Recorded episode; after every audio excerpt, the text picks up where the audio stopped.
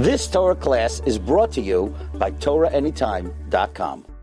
Troubles, his family troubles, and troubles with other people. It seems like his whole life was beset with troubles. Unfortunately, he's a man who somehow overcame all his troubles and retained his confidence and his positivity till the end. It was very hard. We're going to see it. The, the, the later part of his life was even more troubling than probably the earlier part of his life. But it was amazing that he retained his positivity, he retained his ability to praise Hashem and thank Hashem till the end of his life. So I want to talk a bit about number one is the greatness of David HaMelech, because people don't really realize how great he was. Obviously, if he's the progenitor of the Mashiach or the Messianic line, he must have been very great. Plus, he was the only king that God promised that all his descendants would also be kings till the end of time. So he must have been especially a very great personality. We have no idea what kind of greatness he was. Uh, we do know that he was very humble.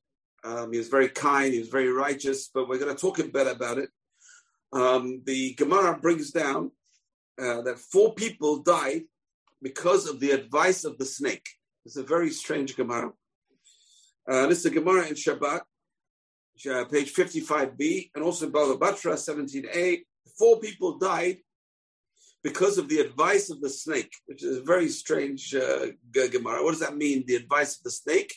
So the rabbis explain they didn't die because of their sins, they died because of the sin of Adam and Eve. They didn't die because of their own sins, they died because of the sins of Adam and Eve. And that is, number one, is Binyamin, the son of Yaakov, Yaakov's son Binyamin. Benjamin was not part of the saint of Joseph. He was a righteous individual till the end. And he was such a righteous individual. He was one of the four righteous individuals who did not die because of their own sins. Number two, Amram, the father of Moshe. We don't have much in the Torah about Amram. We do know about his illustrious children, Moshe, Miriam, Aaron. They were illustrious. And obviously, they came from a very good stock. Amram was a tzaddik. It says unrivaled tzaddik. These four tzaddikim were unrivaled in history, that they did not die because of their own sins. They died because of the sin of Adam and Eve, that they caused death to come to the world. So in other words, we don't believe in original sin. We don't believe this concept of original sin. We believe that God punished mankind because of the sin of Adam HaRishon, that he ate from the fruit, whatever it was, and uh, death came into the world. That's how death entered the world. So everyone has to die. That's what we believe. We believe everyone has to die. And these four great ones did not die because of their own sins. They died because they had to die, because of what Adam did. So we have to die. So human beings have to die. That's the end of man. So Binyamin, the son of Yaakov, Benjamin, Jacob's son, very big tzaddik. Amram, the father of Moshe, number two, did not have any sins of his own. And Yishai, the father of David, Yishai, Jesse, the Yishai, the famous Yishai, the father of Jesse, uh, father of David, who was an innocent individual all the way to his death. He never had any major sins to die for. And number number four is interesting because it's also related to David HaMelech, Chilab, the son of Abigail, who is David's wife. So David's son Chilab, I think it was number three. Chilab also was, he died not because of his own sins. He was innocent and he died because of the mistake of Adam and Eve, and they ate the fruit and they caused death to the world. They brought death to the world. So it's interesting. Four innocent people, the rabbis say, four innocent people lived in this world. Number one, let's just recap Benjamin, Binyamin, the son of Yaakov, Jacob's son, Amram, the father of Moshe, Moses, Ishai, the father of David, Jesse, the father of David, and Chilab, the son of David, who not many people know about, Chilab, right?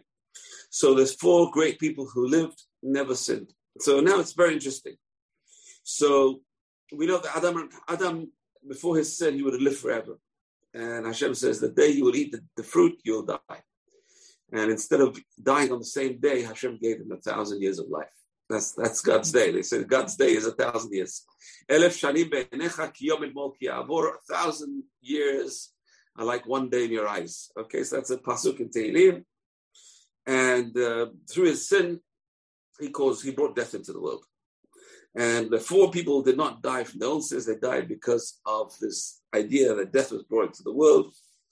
And the question we have is, are they the highest? Is that the highest level a human being can achieve? for a person not to die for their own uh, sins, but to die because of this uh, blemish that Adam caused in the world. So, and the answer is the Gemara says no, that's not the highest level. Being innocent, being great, the greatness of a righteous person of innocence is not as great as a person who sinned and does teshuvah. A Baal teshuvah, a person who sins and tastes the sin and refrains from it, and does teshuvah, which is a very high level of uh, repentance, is greater than a tzaddik gamur. A person with Baal teshuvah is greater than tzaddik gamur. Uh, Pasuk in Isaiah, Isaiah says, Shalom, Shalom, la rachok karov amar Hashem. Isaiah, Isaiah, Nabi says, peace, peace to those who are far and those who are near. From there, the rabbis say, who are those who are far? People are coming from far away to Hashem. These are Baal Teshuvah. A Baal Teshuvah is great. Hashem says, peace to the Baal Teshuvah. Before you say, he says, peace to the righteous person. Why? The righteous person is coming to God from close by. The Baal Teshuvah is coming to God from far away. It's like you go to a wedding, you invite people to your wedding, and you find uh, people, your relatives who came from far away and people, relatives who came from around the corner.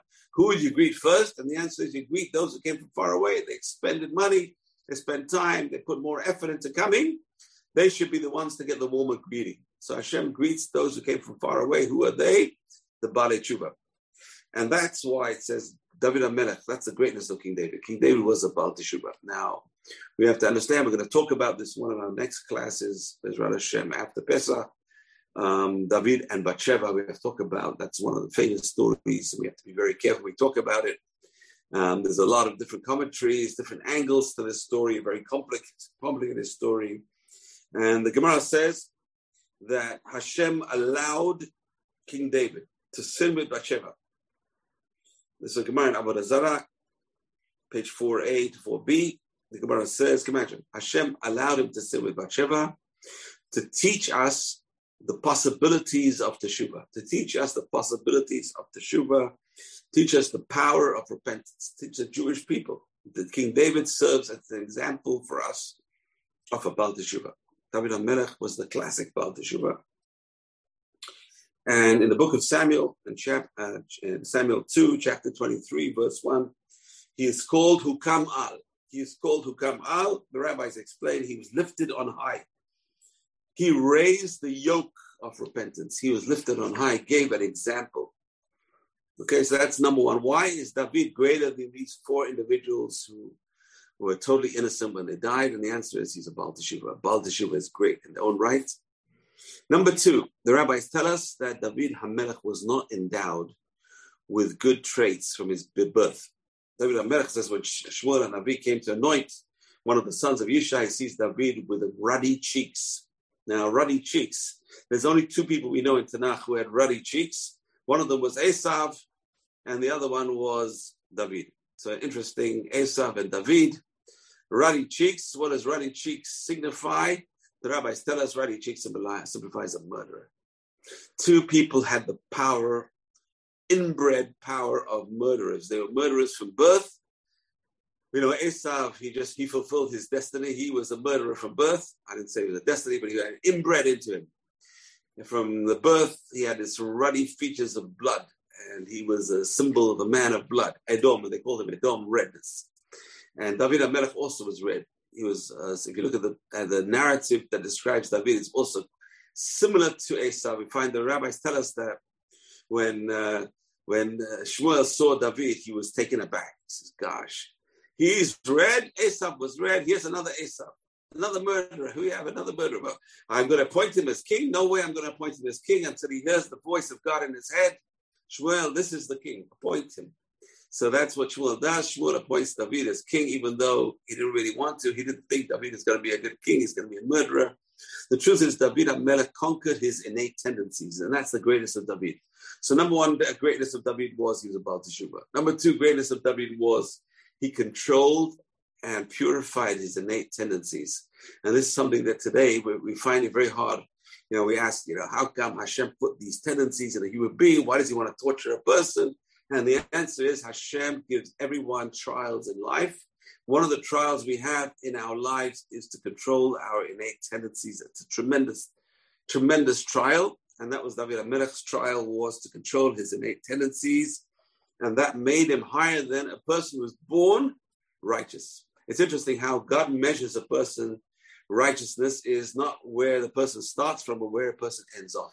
In other words, a person's born right, righteous. They had righteous parents. They're taught to be righteous. They go to shul three times a day. Birth, well, hopefully, and they're learning Torah from birth. Their reward is not the same as a person who never went to shul, never learned Torah, and grew into it, and eventually elevated themselves. So it's the elevation that a person does themselves that a person gets reward from. It's not the elevation that the parents did for them. That's the that's the merit of the parents. So what a person starts with and what a person ends off with, that is what Hashem measures. So David HaMelech started with an innate, cruel, unkind personality, and Hashem, and he built himself up. So innately, he built himself up. He gets tremendous reward more than these tzaddikim. Benjamin, Binyamin, the son of uh, Yaakov, Yishai, the father of David, Amram, the father of Moshe, and Chilab, the son of David, who never had any sins. They were innocent from day one till the day of their death. And David beat them all. Why? Number one is he's a Baal Teshuva. Number two is he controlled his innate bad tendencies. He climbed the mountain of God. You know, he says in, in Psalm 20, 24, Mi Hashem, who will climb the mountain of God? Well, David HaMelech climbed this mountain of God. He climbed the ladder of Jacob. He was climbing up to Hashem through his own actions. And number number three, what's the greatness of David? And this is very, very important. It's something which we have to also strive for in our lives. You know, in our lives, we all make ripples. If you can imagine this world as a ripple tank, there are people who are very evil, make tremendously bad ripples, and there are people who are righteous who make small ripples, big ripples, good ripples. What is a ripple? A ripple is something that a person does that affects other people. That's a ripple. That's the ripple effect. You know, when I was a kid, I was learning in science. Uh, a ripple tank. I was using uh, ripples to uh, show people the example of waves, right? These are waves, or sound waves and other kinds of waves, electromagnetic waves. So ripple tank, and then a person thinks about their lives and the ripples they make in the tank, in the tank of the world. What ripples do we leave in this tank? Are we leaving good ripples, influencing other people for good, or bad ripples, bad effects on other people? So Bezrat Hashem, all of us will leave good ripples. Everything we do in this world, which is good, leaves a bad ripple.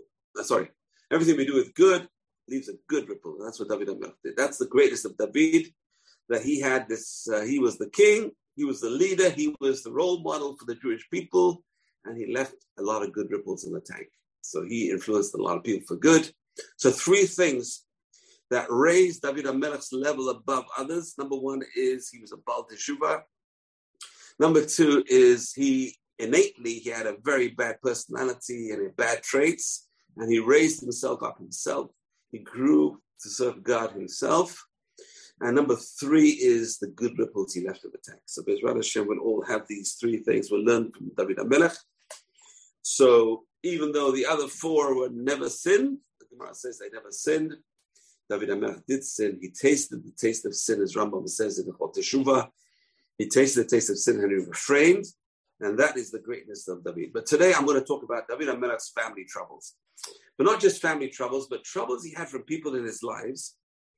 So we know from birth, his father did not consider him kosher because of stories, whatever, that, that his mother fooled around, but really she had relations with the father and the father didn't know who it was. Okay, let's not go into that too much. But um, we know that he had a bad rap from birth. David HaMelech was not considered one of Yishai's sons, and that's why Yishai sent him out in the fields to look after the sheep. Even though Yishai was a rich man, he could have hired a shepherd. He wanted to get, he considered David HaMelech as a mamzer. He considered David HaMelech as a non-kosher birth. Terrible. And his brothers also, they looked down upon David. We see when David went to to ask about who this Goliath was, and his, his, his, brothers made a mockery of him. We know you just want the money, you want the fame, you want to marry the king's daughter. You're not doing it the Shem Shemaim. And uh, so we see that David Hamelech was looked upon, number one, by his father, by his uh, brothers in a bad light already. That's number one. Number two is, can you imagine how much trouble he had with his father-in-law. Uh, I would never want to have a father-in-law like King Shaul. Shaul HaMelech was the worst father-in-law you could ever have. Why? because he tried to kill his own son-in-law. He tried to kill David many times. So can you imagine having a father-in-law like that? So he suffered tremendously with his father-in-law. He had to hide in caves. He had to hide in the mountains. He had to hide in the in the uh, deserts. Eventually, had to run away to the Pelishtim, to the Philistines, the sworn enemies of the Jewish people, and they were kinder to him than his own father-in-law. Imagine, it's hard to imagine. That's the trouble he had. And then he had trouble with the major teachers of that time, which I'm going to talk about right now. The two major great rabbis of the time uh, were uh, two great men called as Doeg HaEdomi, Doeg the Edomite, and Achitophel, which I'm going to talk about right now. Why would they cause David so much trouble? Two of the most challenging characters in the book of Samuel are these two characters, Doeg and Achitophel. Doeg HaEdomi and Achitophel both were incredible Torah scholars. In fact, Doeg was known as the Ab Beit Din. He was the head of the Beit Din of, of, of uh, Shlomo Melech. For many years, he played uh, leading roles in guiding the king and the nation. And yet, at the same time, the Talmud says they're evil men. These two great scholars are evil. It's amazing. How can a person be a great scholar and be evil at the same time? And the answer is there's no contradiction. If scholarship does not affect the person, if it's just theory, the person can be evil and be a scholar at the same time. The rabbis say a person learns this, there's, a person learns the Shema, he learns Torah Lishma at a very high level. But a person learns Lo Lishma, he learns it for the wrong reasons. Now, what is the worst wrong reason a person can learn Torah? And the answer is likanter. Likanter means just to make my point. I'm learning Torah in order that I want to be the best at arguments. I want to win all my arguments, not because I want to get to the truth, but because I want to win my arguments. That's likanter. I want to beat everyone else in the arguments. So that is the worst kind of learning Torah. That Torah does not affect the person. Why? Because I'm not learning Torah to affect myself. I'm not learning Torah for the musar, for the ethics I can get out of it. And that's something which we all have to do. That's a very hard thing to do. When we learn Torah, we learn the stories of Chumash. It's not just learning stories about third parties. It's learning stories that say, how can I, how can this affect me? How can this make me a better person? How can this affect my life? And we see over here that these two great learners, Talmudic scholars, the Torah did not affect him at all.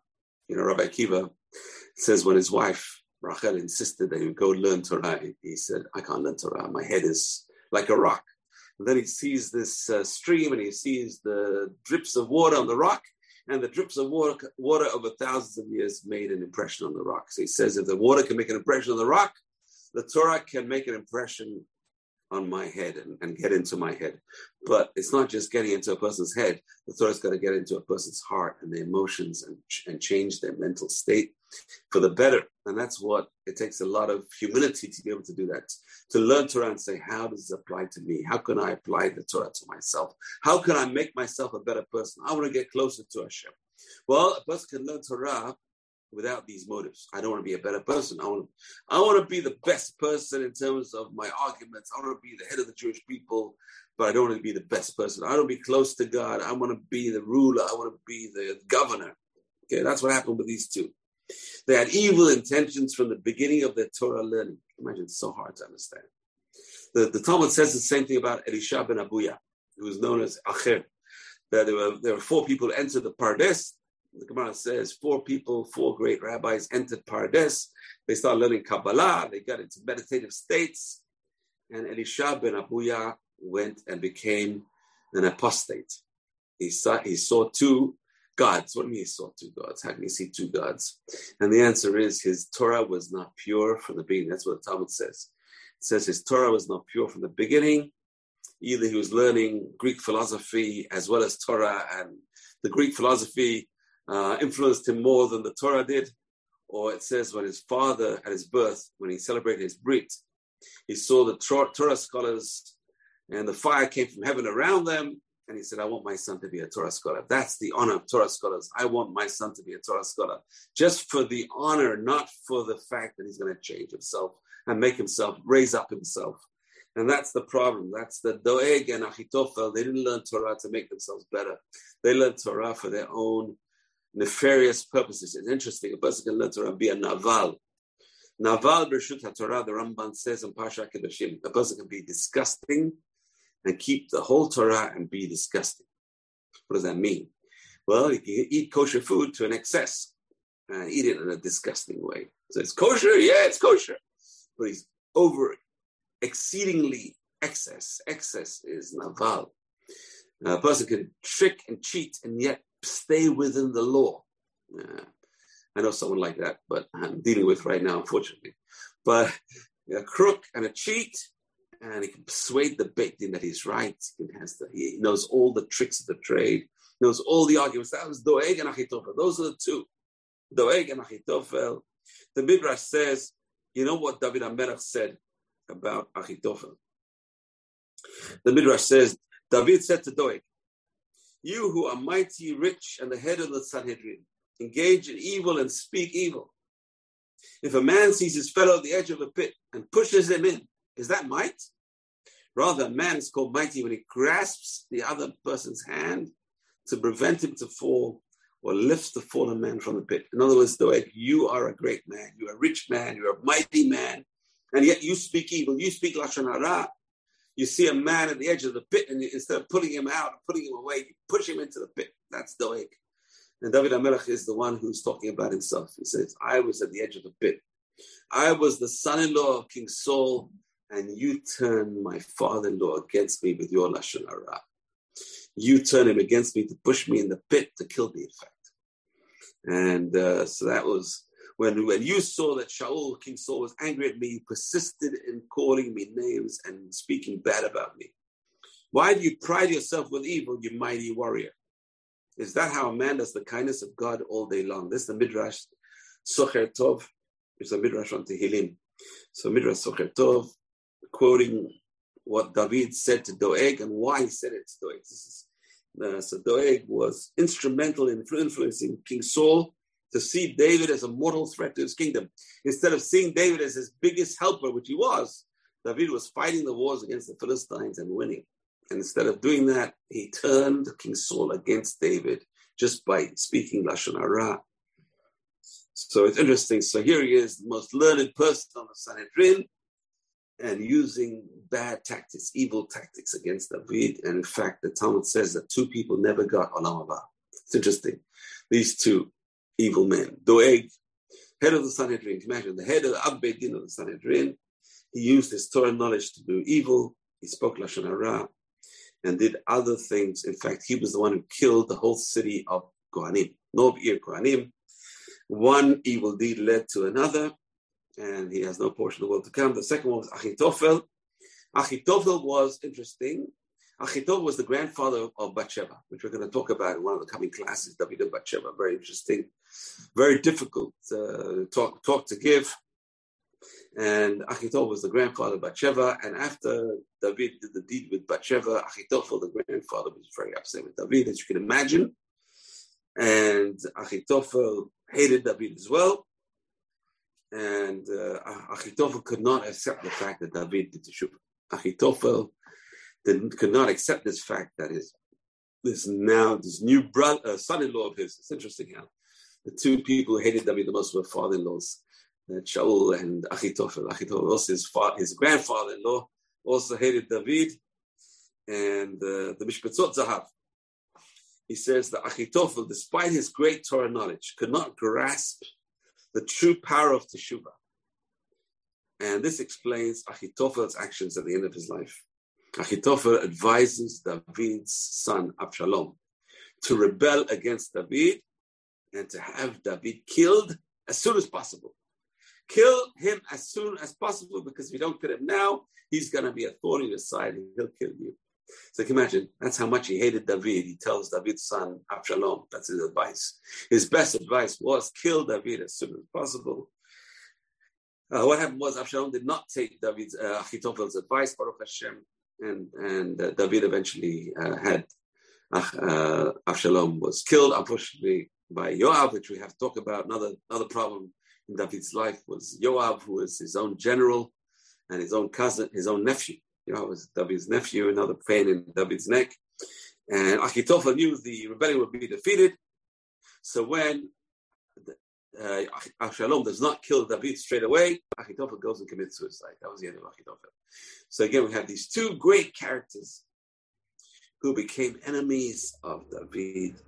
Terrible, all their greatness, all their learning of Torah, they never internalized it. There's a lot of people like that. Unfortunately, people who learn Torah, they know Torah, they know all the secrets of the Torah, but they don't internalize. Doesn't make them a better person. Doesn't make them a nicer person. Doesn't make them a kinder person. And that is a tremendous failure. And we see it sometimes. You see this, these failures are walking around, strutting around. Um, and I'm not going to talk anymore about that. Okay, so okay, so let's move on to other troubles in David's life his wife Michal. Now, his wife Michal was a tremendous Sedeket. She was the daughter of King Saul, and it was it was an extreme of one of her good traits. Now, it's interesting how Rambam talks about in Hilchot Deot, very, very important Rambam. Everyone, every Jew should learn Hilchot Deot. And I think one of the biggest mistakes we make in high school is we don't teach and learn Hilchot Deot or the Rambam, the laws of character traits. These are these amazing. I wish I wish I learned this when I was a kid. Uh, I had to wait till I was 23, 24 and find it, discover it for myself. Thank God I discovered it. The Rambam talks about how to perfect one's character traits. And he says that. And the Vilna Gaon also agrees. Vilna Gaon also says this is one of the major um, things that a person has to achieve in their life. The purpose of life is to perfect our character traits because our character traits are who we are. We are our character traits it says, even after death, person dies, the character traits they achieved in this world are the same character traits they'll achieve in the next world. You can't change the character traits in the next world. So it's very, very, very critical to change one's character traits, to perfect one's character traits. In this world, because it can't be done in the next world. So Bezrat Hashem to be a nice person, to be an easygoing person. It's very hard to be easygoing, forgive and forget, to be a happy person, to be a, a generous person. These are the character traits that Hashem wants from us. How do we know? Because those are the 13 attributes that Moshe Rabbeinu gave Hashem. Not because Hashem has attributes, but because he wants us to copy those attributes. So we have to try and copy those attributes. And one of the tremendous attributes of King Saul was the character trait of modesty.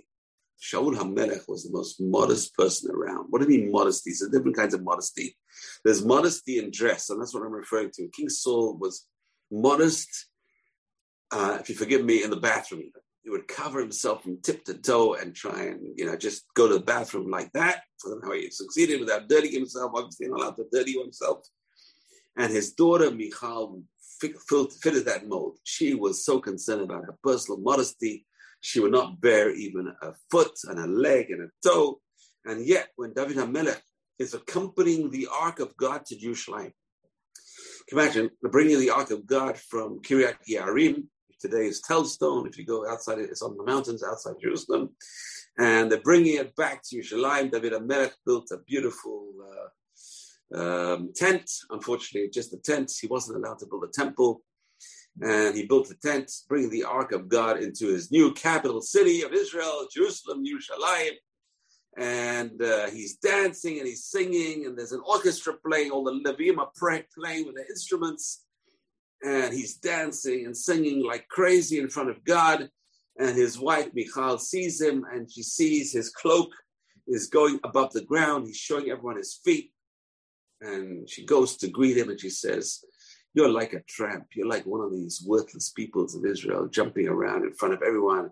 You're showing all the women your legs. And who do you think you are? Um, and uh, my, my father, the king Shaul, would never have done this, this uh, disgusting display of, of cheapness. And David says, Well, that's the difference between me.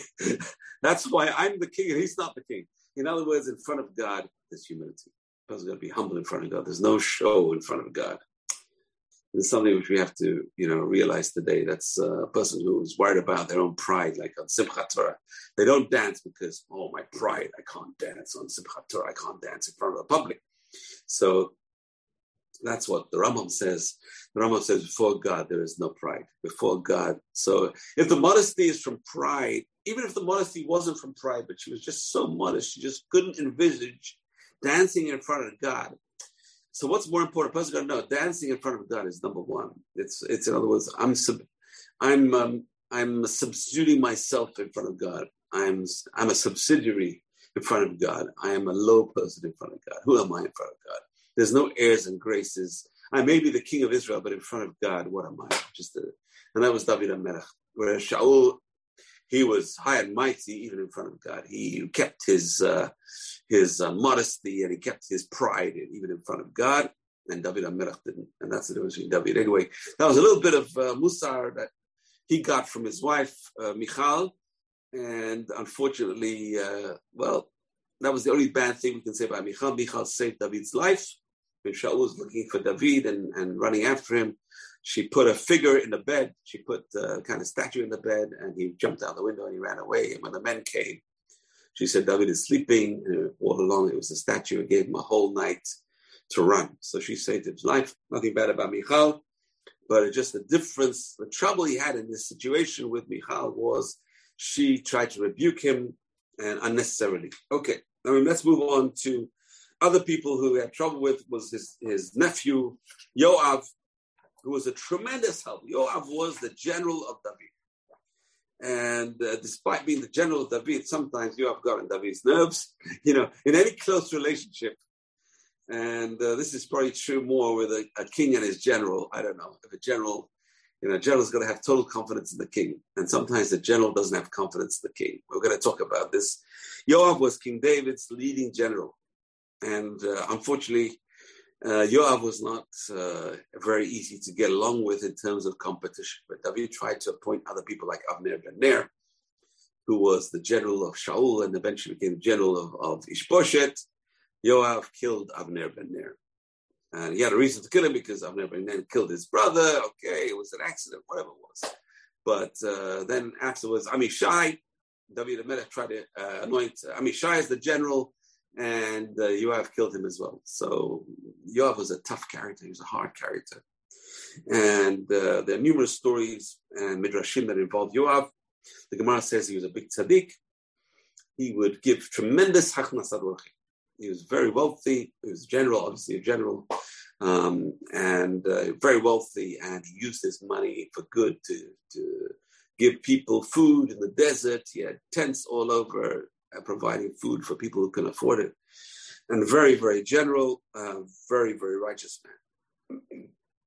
The Psikta Rabati says not only was he a righteous man, he was a great Torah scholar. He was the head of the Sanhedrin and also a great warrior. Those are the days where, you know, like Moshe Rabbeinu, the head of the Sanhedrin is also the head of the army. Now, I don't know how that will play out today. I don't see it playing out today, but you never know. Mashiach will come and it will go back to being like that. That the heads of the Sanhedrin will be the heads of the army, the heads of the Air Force will be the heads of the Sanhedrin. Hard to imagine, okay? The chief rabbi will be the head of the Air Force. I don't know. How, how does that play out? I don't know. but anyway, so it's interesting that Yoav was very righteous the Psikta Rabati says he was a great Torah scholar, he was the head of the Sanhedrin, in addition to being a great warrior. The Gemara says he was also very generous. This is in Sanhedrin, page 49a, you can look it up. He was very generous. He would give tremendous amounts of food to the poor. However, Yoav had a long and complicated relationship with David. So he was a nephew of David. He's called Yoav ben Seruya, which is interesting because Seruya was, not his father's name, It's very unusual that a person is called after his mother. Yoav ben Seruya. Who is Seruya? Seruya was David HaMelech's sister. So why is he called Yoav ben Seruya? Because if it was his father's name, no one would recognize him, but he gave his mother's name. My mother is your sister. Listen, when you deal with me, remember, I'm your nephew. I'm related to you, David. I'm Yoav ben Seruya. I'm related to you. And when anyone else would talk to him, he said, Who are you? He says, I am David HaMelech's nephew. My mother is Seruya. He wouldn't talk about his father. I don't know if we know who his father was, but his mother's name was Seruya. That was his mother's name, and she was the sister of David. That was the sign of the importance of Yoav.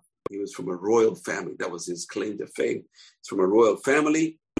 And Yoav and uh, David had a mutually beneficial relationship for a very long time and at times it was excessive. Let's, let's talk about it.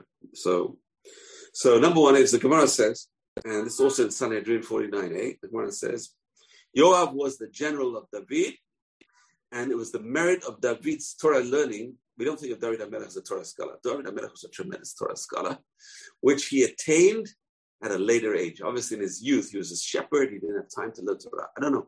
It's very strange because he, he wrote some of his psalms at a very early age when he wasn't really educated, but he was educated spiritually, it seems. He had this kind of spiritual, I don't know, sixth sense probably. I don't know how much he got from his parents because he was out in the fields most of the time. But uh, he had the sixth sense of purity of character to, to, to praise God. So some of his songs were tremendous praises of God written in the fields, looking after the sheep, looking at the stars. You know, Marabu Masech Hashem, how great he works Hashem. Kulam Azita, this is this is his pure character coming out, looking at the stars and praising God.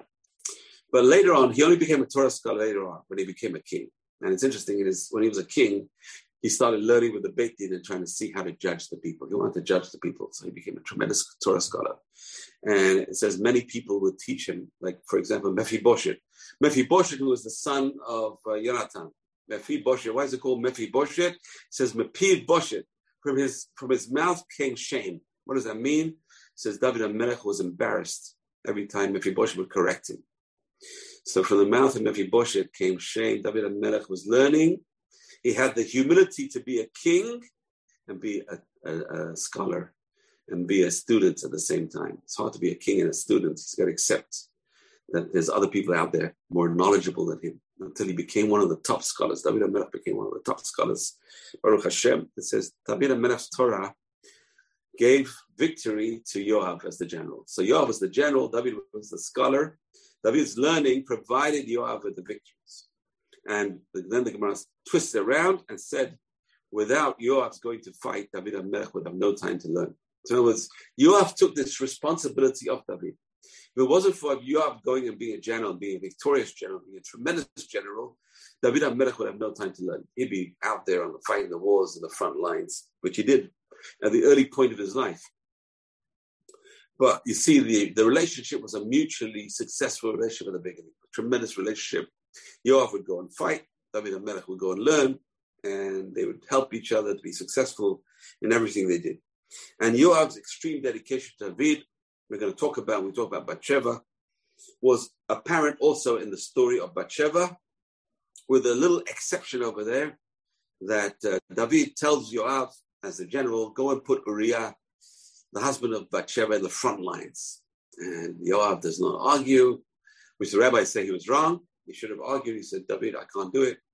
I'm not going to transgress the Torah for you. I'm not going to put uh, Uriah in danger, which he doesn't deserve. And uh, he did it anyway. Why? Because tremendous dedication to David, and he followed David's orders, even though it seems to contradict what the Torah says. And we see the extent of Yoav's loyalty to David, even when it was sometimes unjustified. On the other hand, we see that also Yoav acted against the wishes of David sometimes. And it seems to be he deliberately acted against the uh, will of David. For example, when he killed Avner ben Ner, David HaMelech wanted to talk to Avner ben Ner. Avner ben Ner was the general of King Saul, tremendous, mighty warrior, even more mighty than Yoav. And uh, Avner ben Ner has the good of Israel in mind. He comes to David. He says, "Listen, let's make peace between you and the sons of Shaul, and you will be the king. I'll get the sons of Shaul because he was the power behind the throne of the sons of Shaul. Of Ishboshet, I will make him make peace with you, and you will be the king of Israel. And David was interested, and he wanted this to happen. He didn't want to fight Ishboshet. He didn't want more bloodshed. And Yoav comes along. Yoav wasn't there, and Yoav hears what happened, and Yoav tricks Abner ben Ner, and he kills Abner ben Ner. He has Avner ben Ner killed. That was the first time we see Yoav deliberately going against David's wishes. And uh, that, uh, but it was for good intentions. He had good intentions. He thought Avner ben Ner was a spy. He thought Avner ben Ner could not be trusted. Avner ben Ner was a, a confidant of King Saul. King Saul was dead, but Avner ben Ner had the best interests of Saul's descendants and not of King David. He said Avner ben Ner is going to double cross David. He had good intentions, but David HaMelech did not. So you see, so the king, he didn't, he respected the king David, but he did not have respect for David's common sense. That's what it seems. David HaMelech is a great king. I'll support him, but when I think that David HaMelech is making the wrong moves, I'm going to act. We're going to see that's exactly what propelled Yoav to disobey David in many cases. So Yoav killed Avner against David's will. David was so angry with Yoav. He curses Yoav, terrible curses. And he ordered Yoav and the people to mourn for Avner ben Ner. Many years later, during the rebellion of Absalom, which is David's favorite son, his beloved son Absalom, wait, wait, wait. It's very hard to imagine how much David loved his son Absalom. Um, and I don't know how, how, you know, he wasn't really rewarded for that love in terms of Absalom uh, giving it back to David. He never got any love back from Absalom. In fact, all he got was hatred and disobedience. Terrible, terrible, terrible, terrible. But nevertheless, David loved his son Absalom. He ordered the army. Absalom rebels against David. He orders his army, I don't want anyone to kill my son Absalom. Take him alive. Take him alive. So what happens is Absalom is riding with his donkey and he's leading his men through the jungle, this forest. And he had beautiful long hair because he was a Nazarite. He would cut his hair once a year. And he uh, took great pleasure in his hair and he took great pride in his beautiful hair, his long hair. And the wind came, blew up his hair, and they caught him on the tree, on the branch of the tree, and he was hanging on the tree. And his donkey had walked away, just uh, gone away, and he's just hanging over there by the tree. And who finds him over there is Joab, the general of David. Now, Joab knows full well the king said not to kill his son Absalom, take him alive. He had an opportunity to cut him down and take him alive and end the war, instead of which takes his seven darts and he pushes it through Absalom's heart and he kills Absalom. Bye, bye, bye, bye. So here we have classic. This is Joab disobeying David and completely disobeying David. He kills the son of David, Absalom, and what happens is David is in tremendous mourning. And uh, the people see David mourning, even though they won the war and they, they beat Absalom, who was fighting against David. He wanted to kill his father. And they would think, you know, David would be happy. He got rid of his enemy, his son, his enemy. And David is mourning for Absalom. And he says, I wish I would die instead of you, Absalom, my son Absalom, my son Absalom. Is pray for Absalom, which we have to talk about a bit more because the rabbi say he was praying for Absalom to go up from hell into heaven all his prayers, like every step he's praying, Absalom, my son Absalom, my son Absalom. Every time he's praying, my son Absalom, he's trying to raise him up spiritually in the world above, from heaven to from hell to heaven. So obviously there's deeper things going on in, in David HaMelech's prayer for his son Absalom. Uh, but anyway, so uh, Yoav sees the people are very depressed because the king is very sad. They won the war, but the king is depressed. What's the use of that? So he goes and he gives David Musar what are you doing? You know, you're, you're crazy. What's going on? Yeah, the people fought for you and they, they gave blood for you, and you're, you're mourning your son, the, the evil traitor who betrayed you, and they, they won the war for you. Go and talk to them. Go and praise them. And David goes and praises the, the, the war, the, the army who fought the battle for him. So interesting how you see uh, would sometimes would disobey David, totally disobey David. And uh, even though Yoav was the best supporter of David, but we find the last mistake of Yoav was the, the third and final mistake. Major mistake was when Yoav sees David is weak. It's towards the end of David's life. He's 70 years old, and he was in bed and, and weak and bedridden. Couldn't really fulfill his duties as a king. And here we have another son of David who wants to be the king, Adoniyahu. Adoniyahu wants to be the king. Adoniyahu invites all the great assistants of David to come to his big party of his coronation. And who's there? Yoav is there, the high priest is there, and they're anointing Adoniyahu. That was the final insult to David. Here is David, he's the king, and they're anointing his son Adoniyahu in front of him, his very eyes. Okay, he was in bed, but he heard about it. And against his wishes, because David wanted Shlomo to be the next king, and Yoav is there and joining the rebellion of Adoniyahu against against David. So can you imagine? So what's going on over here? Why is David? So Yoav really had the best interest of the Jewish people. Yoav wanted to see the Jewish people led by a strong king. Yoav did not want any divisions in the kingdom. He saw Avner ben Ner was a threat. Avner ben Ner could have been a spy. Avner ben Ner could have been a traitor. And David's going to appoint Avner ben Ner as the general. Imagine instead of him, he knows I am loyal and Avner ben Ner is suspect. Why should he be the general? I'm, I've got the best interest of the kingdom at mind. So he kills Avner. And then he sees Absalom. Absalom is a threat. He knows David has a weak a weakness when it comes to Absalom. David loves Absalom to the nth degree, and even though Absalom rebelled, obviously David's going to forgive him, and you know what's going to happen? Absalom one day is going to kill David. He sees Absalom as a threat. David can't see it. David is blind. He's blind by his love for his son. So Yoav goes and kills Absalom. He says a threat to the kingdom. And then when David was old and David lost his power, Yoav saw that as a threat to the kingdom as well. Yoav says, you know what, how can this poor young uh, old man, this uh, bedridden old king rule the kingdom? And this young Shlomo Melech was only seven years old. How can he rule this kingdom? This kingdom is a vast kingdom now. We conquered all these tribes that Yoav himself conquered, you know, Moab, Ammon, uh, Edom, parts of Syria. They, they have this tremendous uh, kingdom now. We need a strong, young, dynamic king. So he went with Adoniyahu. That was the mistake. But he had the best intentions. That's what propelled Yoav.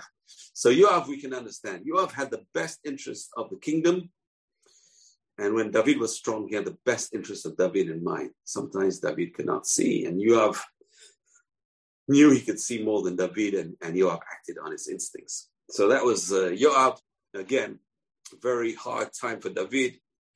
He couldn't take on the power of Yoav. He said Yoav was just the sons of his sister. He had four. Uh, sister had four powerful sons, all parts of David's army.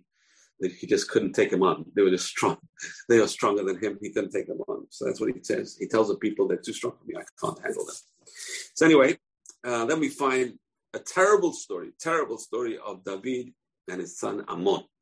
Amnon and Tamar, Amnon, his son, his oldest son, who's going to be next in line, unfortunately. Here we are. Amnon, the oldest son of David, the spoiled brat.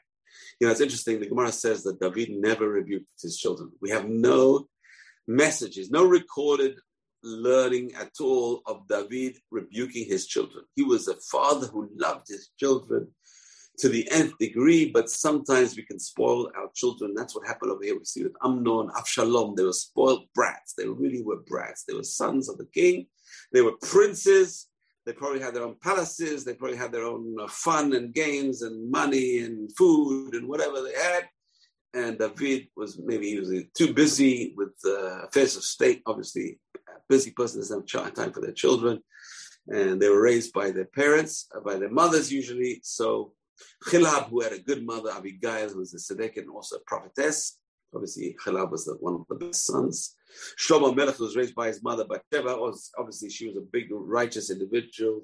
Let's talk about that later on.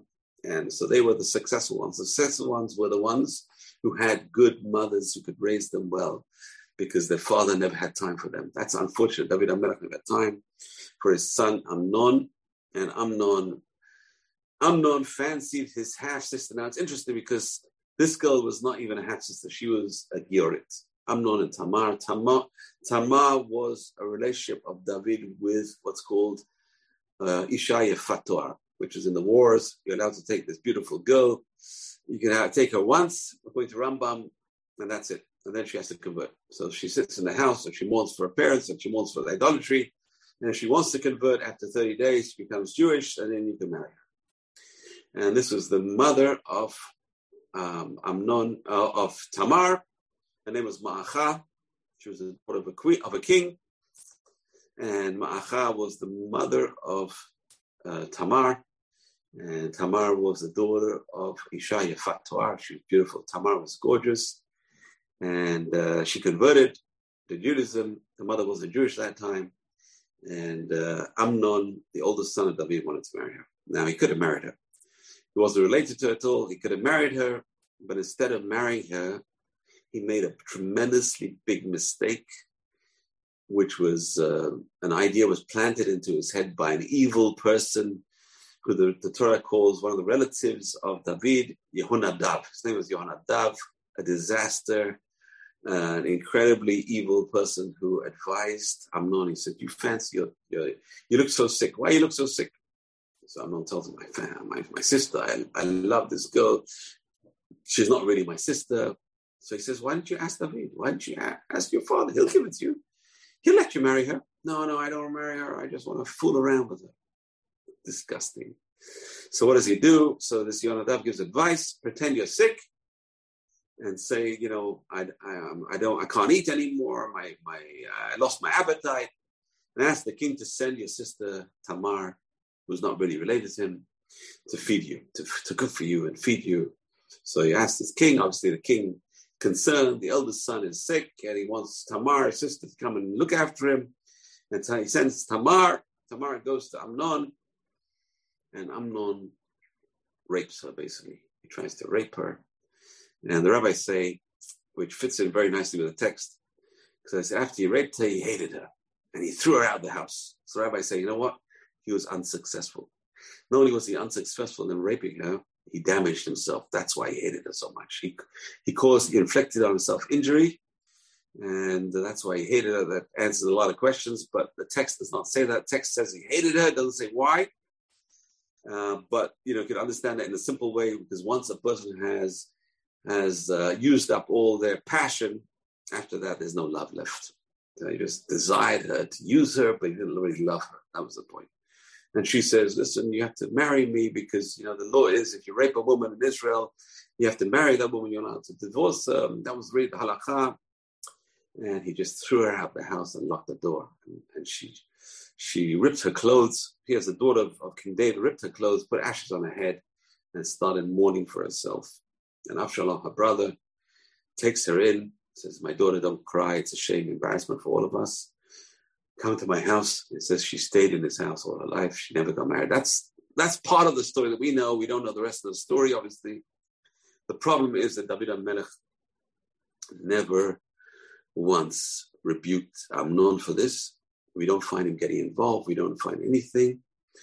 And what happens later on is Tamar's half brother Avshalom goes and exacts vengeance on Amnon, kills Amnon. Can imagine?